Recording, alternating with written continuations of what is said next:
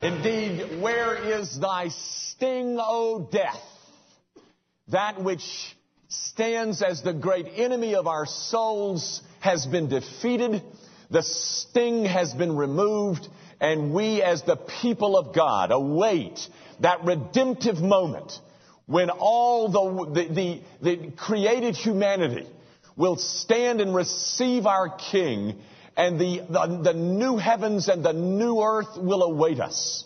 And Father, we are a people who have been prepared for that great day, the day of the Lord, by the finished, completed, total work of Jesus Christ in our stead. We are a people who have not contributed. We have not saved ourselves. We are a people who have received a gift, the gift of eternal life with the hand of faith. We have laid hold to the glorious King, the triumphant Savior, the, the sin-bearing sacrifice. We have laid hold of Him with the weak hand of faith and as such, we have been transferred from a kingdom of darkness into a kingdom of light. Oh God, might we see all of life through that light uh, that, uh, that enlightens the kingdom of God. Might all of our struggles, all of our challenges, all of our decisions, all of our priorities be shined upon by that light. Might we be able to make choices in view of what has happened to us and what awaits us. Oh God, might today we cut one eye towards heaven and not forget that this three score and ten is not all there is. There is an eternity. This life is that which prepares us for that. And so, oh God, we begin our practice this morning we want our worship to be pleasing in your sight. And might you find, might you take pleasure in a group of people who have their own sinful stories to tell. And yet, because of the salvation you have wrought in Christ, we stand forgiven. A people bought by the purchase of blood, and now we come to worship the God who saved us in Christ. Might this worship please you, O God. Might all that goes on here please you, and might it change us so that tomorrow we might not forget who we are and whose we are. We make our prayer, of course, in the name of our risen Savior, King Jesus. Amen. Thank you. Grab your Bibles, if you will, and open them with me to the 34th Psalm. Rather unusual Easter morning text, but my text nonetheless. I've even memorized my text this morning. But you can follow as I uh, quote it. It's in Psalm 34 verse 8, verse 8. Simply says this, Oh, taste and see that the Lord is good. Blessed is the man who trusts in him. The grass withers and the flower fades. But the word of our God, that endures forever. Not too long ago, I was uh, filling the pulpit of a friend of mine, and uh, after I had completed my sermon, a woman came up to me to tell me how much she had enjoyed my sermon, which I'm always glad to know. And uh, she said something like this. She said, um, she said, uh, I, I, really enjoyed your sermon, Dr. Young, because, you know, um, our preacher, um, he only talks to our heads, and you spoke to our hearts. Well, I was uh, delighted to know that um, that she had been ministered to by what I said, and I was also a, a bit chagrined that she had taken a shot at her pastor. Uh, but I was reminded, ladies and gentlemen, that um, that I'm I'm just as guilty of doing something like that uh, as anybody. That is, being a bit too heady and uh, thus missing the heart. Not not to say that those two are mutually exclusive. That is, that you uh, that if you do one, you can't do the other. But I, I think it's safe to say, or true to say, that if I ever err on one end of the spectrum, most frequently it's uh, it's the heady end of the spectrum uh, where I do most of my mistakes. Um, I, have even been guilty of uh, of doing that on Easter. I uh, have uh, waxed eloquent. Don't you love that phrase, waxed eloquent? I mean, um, I don't know how that came about. Wax. I mean, you wax a car or you, you wax your upper lip. But you, you know, how, how did that happen that wax? But anyway, you know what it means. Uh, I don't know how eloquently it was, but I waxed. And um, I, I pointed out the irrefutable proofs of the resurrection, and I put the, uh, the skeptics to flight, which is something that um, is needed that must be done. The, the, Christian faith is rooted in an historically verifiable empty tomb. That's, uh, that's what we call, it's a part of the historicity uh, of Christianity. Proving the resurrection beyond all reasonable doubt can be and must be done, particularly in in the age in which we find ourselves, uh, that is so um, so full of postmodern skepticism. We, we, do have to stand inside the marketplace of ideas and and um, and and demonstrate that ours can withstand any kind of uh, um, withering assault. Um, but you got to remember this, ladies and gentlemen, that often, and, and really I think more often than not, the path to the heart is through the head. Um, not, not perhaps for all of you, but certainly for many of you. Um, Christianity, uh, unlike uh, the other world religions, hear me, unlike the other world religions, ladies and gentlemen, Christianity welcomes investigation. It invites um, scrutiny and analysis. To become a Christian, you need not commit some kind of intellectual suicide. But I, I appreciate the role of the head. But this lady's comment really kind of got me.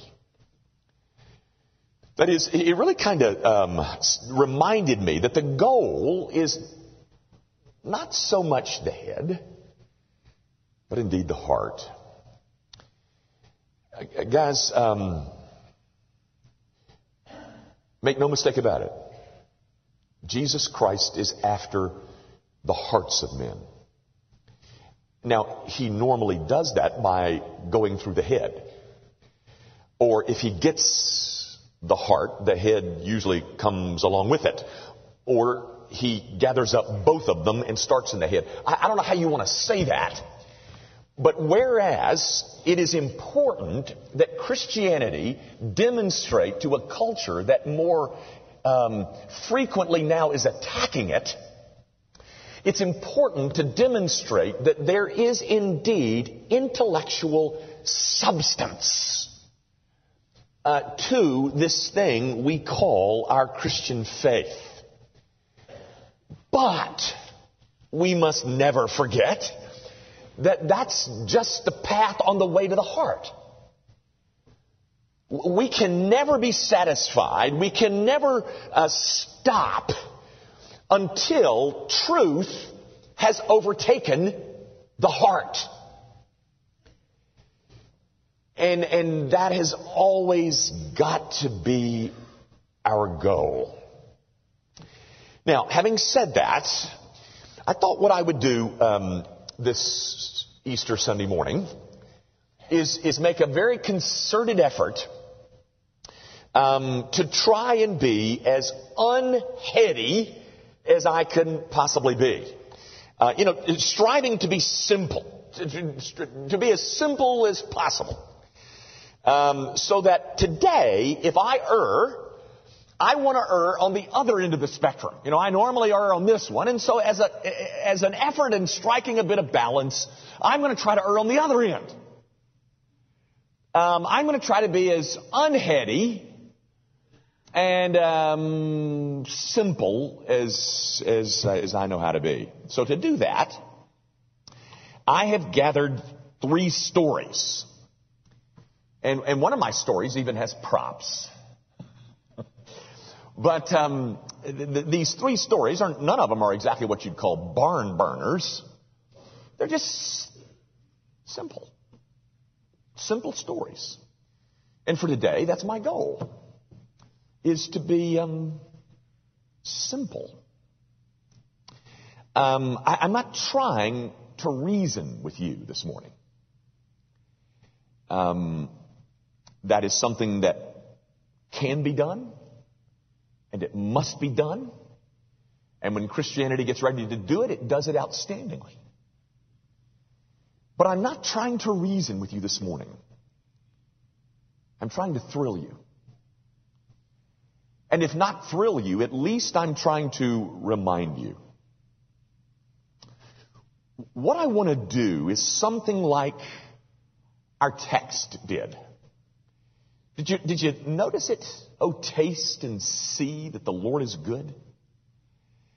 Um, the Bible sometimes asks us to enjoy things before we see them. You notice the order. Taste and see. The, the, the, idea is that the enjoyment, the, the, the taste comes before the seeing. The enjoyment comes before the experiencing. The, uh, the enjoyment comes before the seeing. And that's what I want to try to do with you today. I want to appeal to you like Psalm 34 verse 8 is appealing to you. By the way, um, some of you are going to recognize the kind of appeal that I'm making. I'll tell you about it in a few minutes. It's a particular brand of appeal. And uh, in, um, in the uh, circles of, uh, of uh, religious debate, it's a very controversial, controversial, controversial appeal. But I want to appeal to you this morning, kind of like Psalm 34 8 did. I want you to taste and see that the Lord is good. I'm not here to reason with you. I'm here to thrill you as best I can. If I can't do that, I at least want to comfort you, remind you of certain things. Now to do that, I've, I've gathered, as I said, three stories. Pretty simple stories, nothing, uh, nothing earth-shattering and moving about these stories, so don't get your hopes up. But uh, just three stories that I hope will allow me to um, do what uh, my intended purpose is. Here's my first story.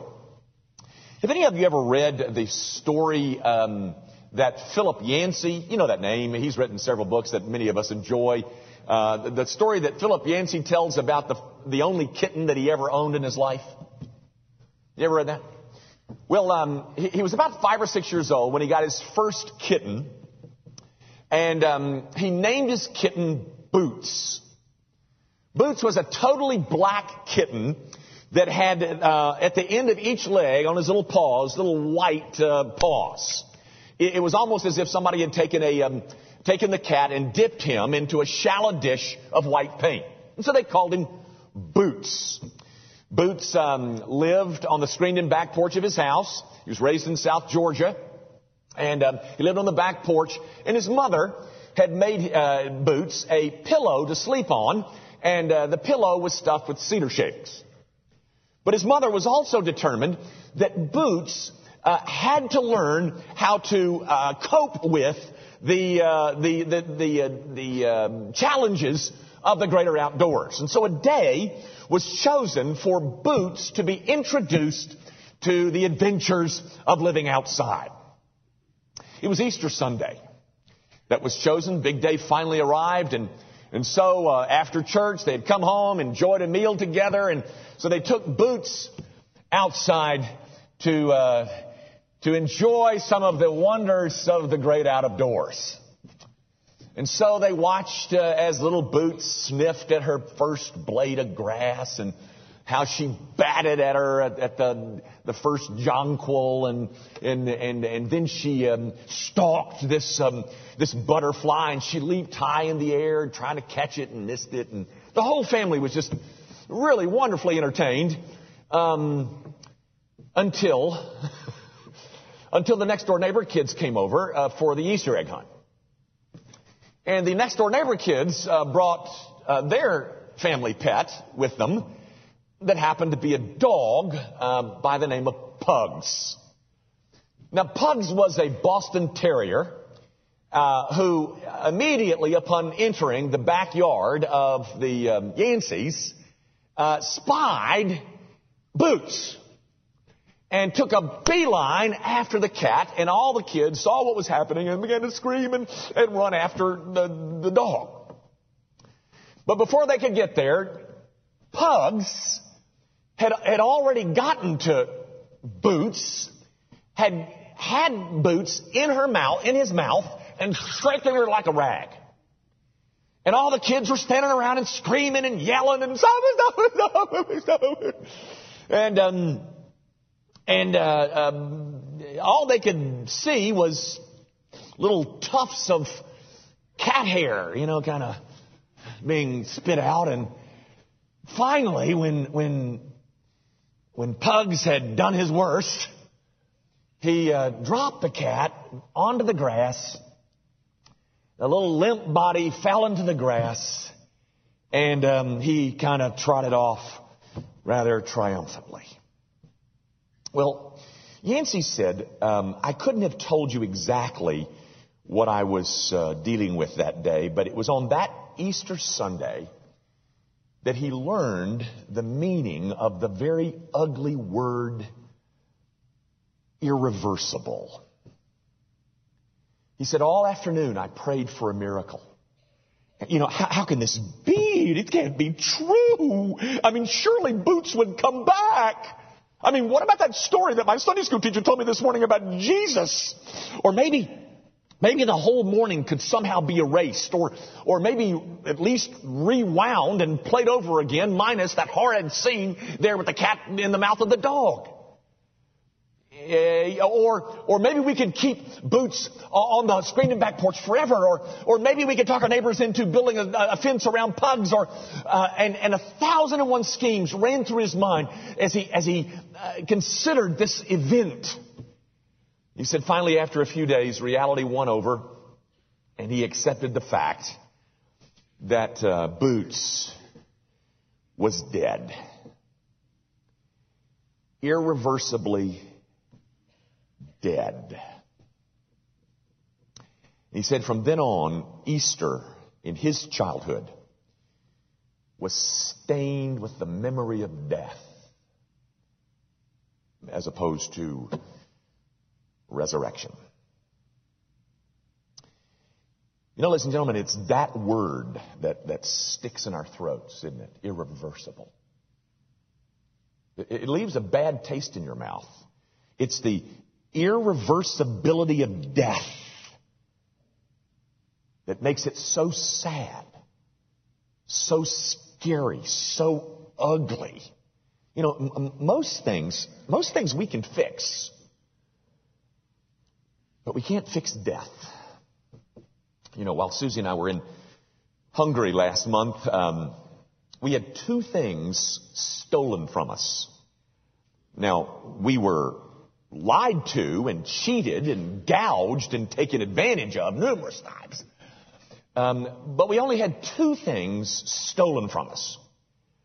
Our train tickets were stolen, and uh, a piece of Herend china. Now, granted, we, we made it far too easy on the thieves, but you know we're learning. But um, but my point is this, ladies and gentlemen. Later in the trip, both of those losses were corrected. It, it took a little money, but the loss was not irreversible.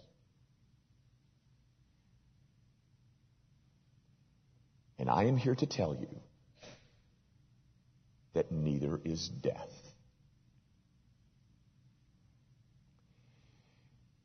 You know, ladies and gentlemen, I understand some of the horrible emotions that we experience concerning death. But later, later, we're all going to find out that death gets reversed. You know, that famous line in, in um, the third volume of the, the Lord of the Rings trilogy, when Sam Gamgee asks Gandalf, are all bad things going to come untrue? Yes, ladies and gentlemen, all bad things are going to come untrue.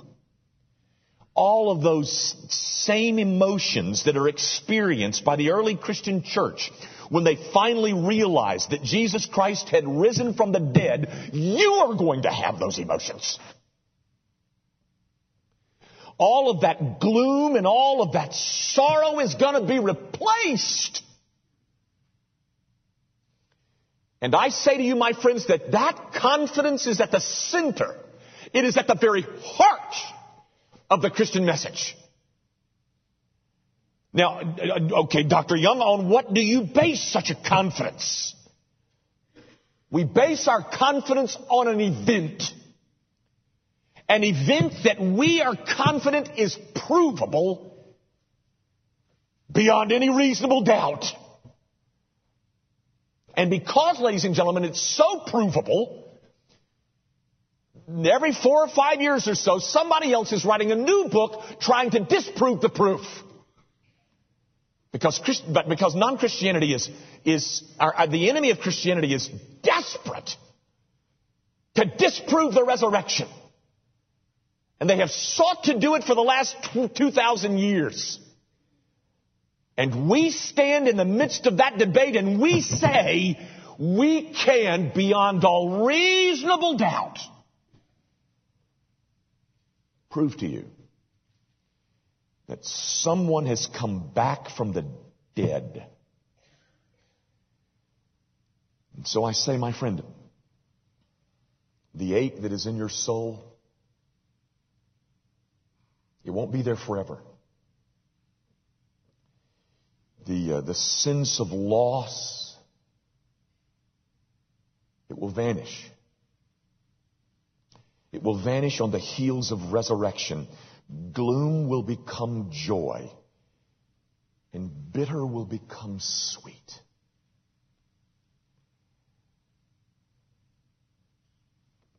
We only taste it now. We'll see it later. That's my first story. Let me tell you my second story. It's a, it's a story about a tour group that was taking a tour um, through an art gallery.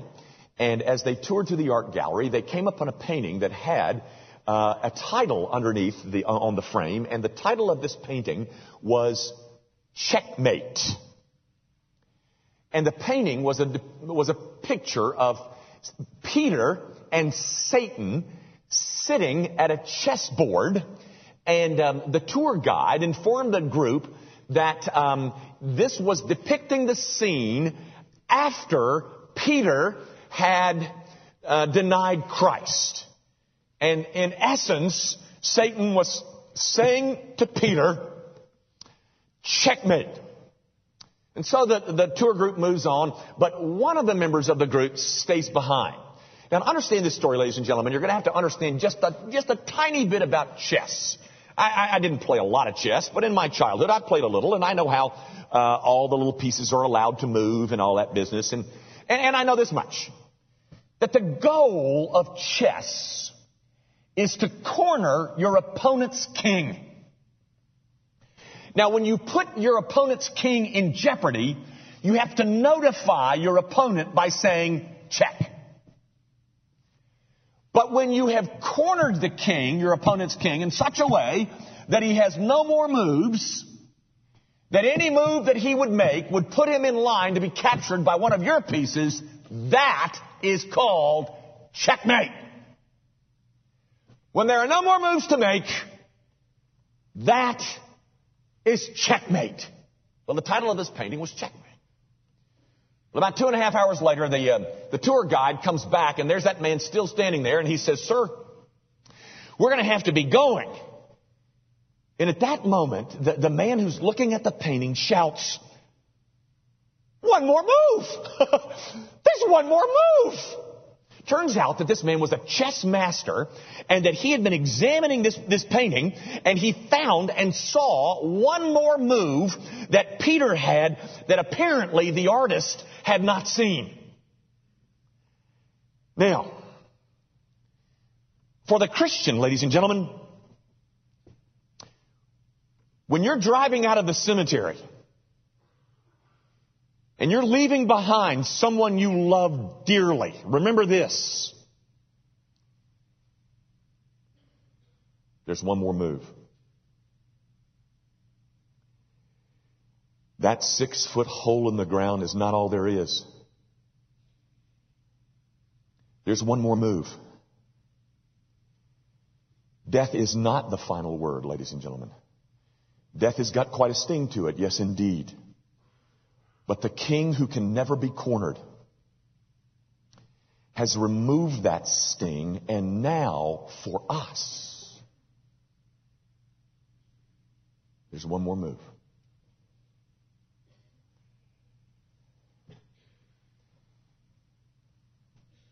We only get to taste it now. We'll see it later. Here's my final story. It's um, apparently a true story. Uh, seems that at the University of Chicago Divinity School, now the Divinity School is not where they make candy. Uh, it's where they train preachers. Well, at the University of Chicago Divinity School, each year they have what is called Baptist Day. For all of you good Baptists out there, there's a day for you uh, up at the University of Chicago Divinity School anytime you'd like to take that trip. But it, it happens in the spring each year.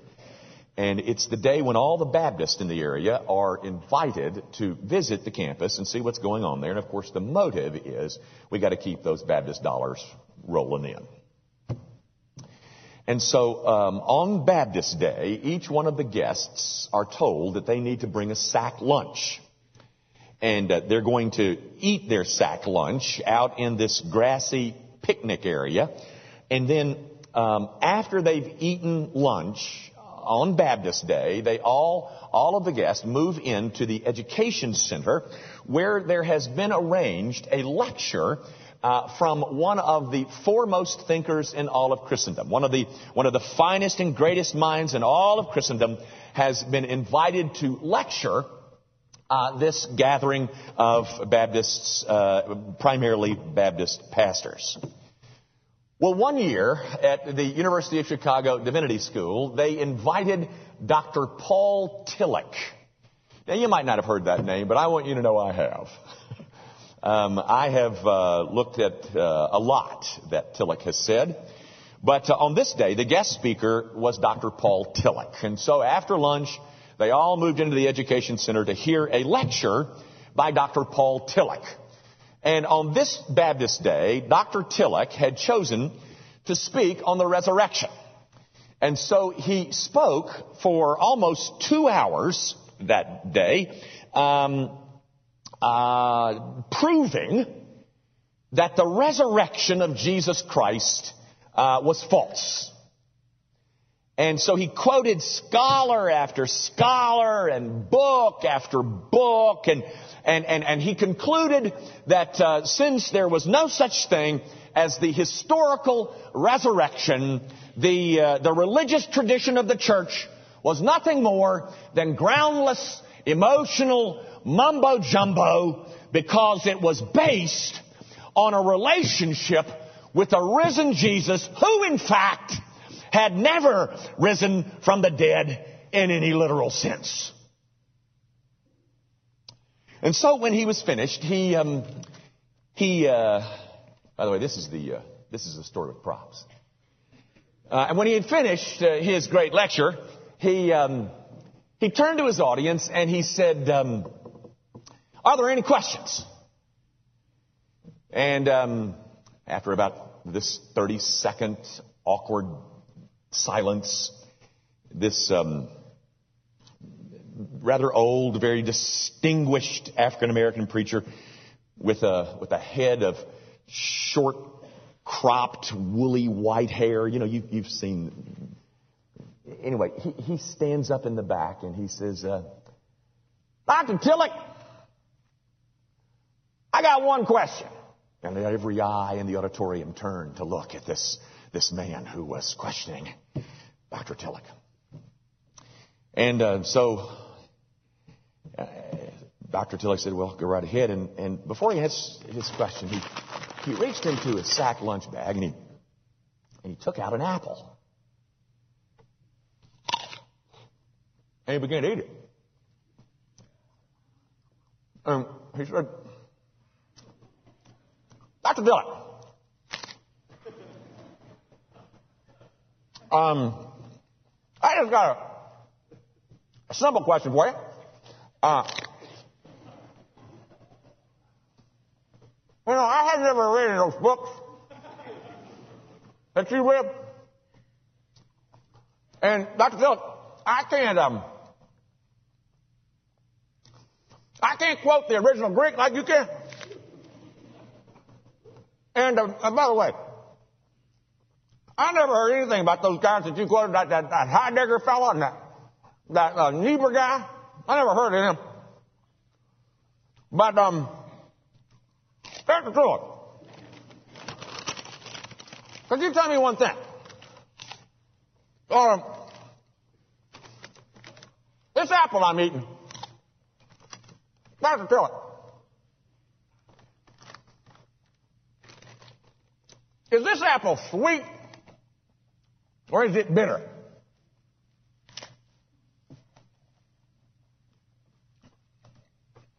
Dr. Tillich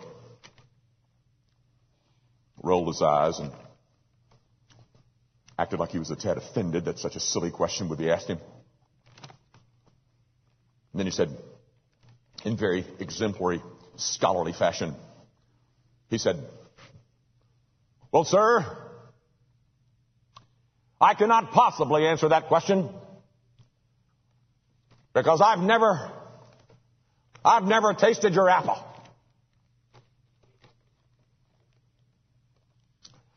And the pastor took his apple and he dropped it into the sack and he looked up and he said, Dr. Tillich, you've never tasted my Jesus either. And that whole audience of a thousand people erupted in applause. And Dr. Tillich tried to calm them, and they kept clapping and yelling. And finally, Dr. Tillich thanked his audience and walked off the stage. But, ladies and gentlemen, what I have just done to you, besides gross you out, what I have done to you is what the scriptures do to you. I have appealed to you in what is known, and you bright people already know this. I have appealed to you to taste. It is called existential. I have made an existential appeal to you. And I want you to know, ladies and gentlemen, the scriptures allow me to do so. Here, does it again in John 9. Whereas, uh, you remember the blind man and he was asking all these questions and, and he couldn't answer all their questions and he finally said, well, hold on, fellas, hold on just a second. this much I know. I can't answer your questions. I can't figure it all out, but this much I know. I used to be blind, but now I see. Now, what do you want to say about that?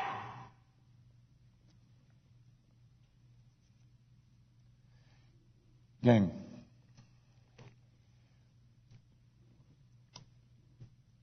There's one thing that I think all of us know. Whether you're a Christian or a non-Christian, you know this. You know that down deep inside all of us, in that place where only you and God go, there is within us a deep longing to believe that this ain't all there is. We Christians, because of the physical, bodily, verifiable resurrection of Jesus Christ, we believe that this ain't all there is. That there's one more move. That death is reversible. And all of that, it, it, leaves a sweet taste in the mouth concerning this life and the next one. It's not always very, it's not always the easiest thing in the world to wait on the next one when we see it. But because of what we believe concerning the resurrection of Christ, it gives a sweet taste to the mouth concerning this life and the next one. Now, if you're not a Christian, what are you left with? Well, first of all, you're left with an Easter that's nothing more than a spring festival that is a that is marks the new beginnings or fresh starts. It's kind of a kind of a New Year's in the spring, you know, kind of a New Year's resolution with azaleas and dogwoods. But here's what you're also left with, my friend, if you're not a Christian. You are left with a final irreversible death, which makes for a meaningless, purposeless life. Come on now. Let's be consistent within our own system. If you say to me that you were, that your point of origin was in meaninglessness, that is some kind of evolutionary accident, and that death is meaninglessness, then tell me, how is it that you can possibly import some meaning in between those two pieces of meaninglessness? Let me, let me see if this will help. Let's imagine that I were to give you $50 million and tell you you could spend it any way you want. But I also told you you're going to die in 48 hours. Do you think you'd really enjoy that Rolex watch? Do you think that Ferrari that you're driving would really thrill you? How about that new promotion? No, my friend, what you're left with is a meaningless, purposeless life. Because for you, death is irreversible. Because of your belief system, that leaves you in that position, cornered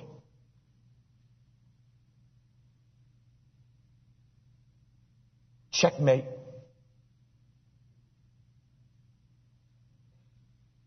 Now tell me,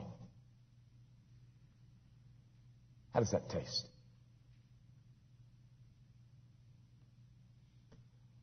My dear friend, there's only one more move for you. There's only one. Come to Christ. He's the one who, by his resurrection, has removed the sting of death for us and has promised to live with his people forever. That's what I'm calling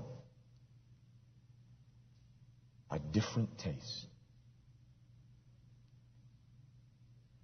We taste it now. We'll see it later. Our Father, I do pray that you will remind your people that all of the promises of your word unite to assure us that the grave is not the final word. That what we celebrate today is our piece of historically verifiable evidence that we can go on believing that there is a life after this one and that the loved ones who have preceded us await us that all of those horribly ugly emotions are going to be replaced because of what Jesus Christ has done. There is one more move. I pray, Father, for the people that you have brought here today who have not yet embraced this beautiful Savior of ours, the one who died in our place and conquered the grave for his people. Might they see the great meaninglessness of their position and be wooed and drawn irresistibly to this new taste of something that we can taste now and will certainly see later. Do a great work on this Easter, Father. Thrill your people, comfort your people, and at the same time, draw men and women to a saving knowledge of Jesus Christ. We make our prayer, of course, in the name of King Jesus. Amen.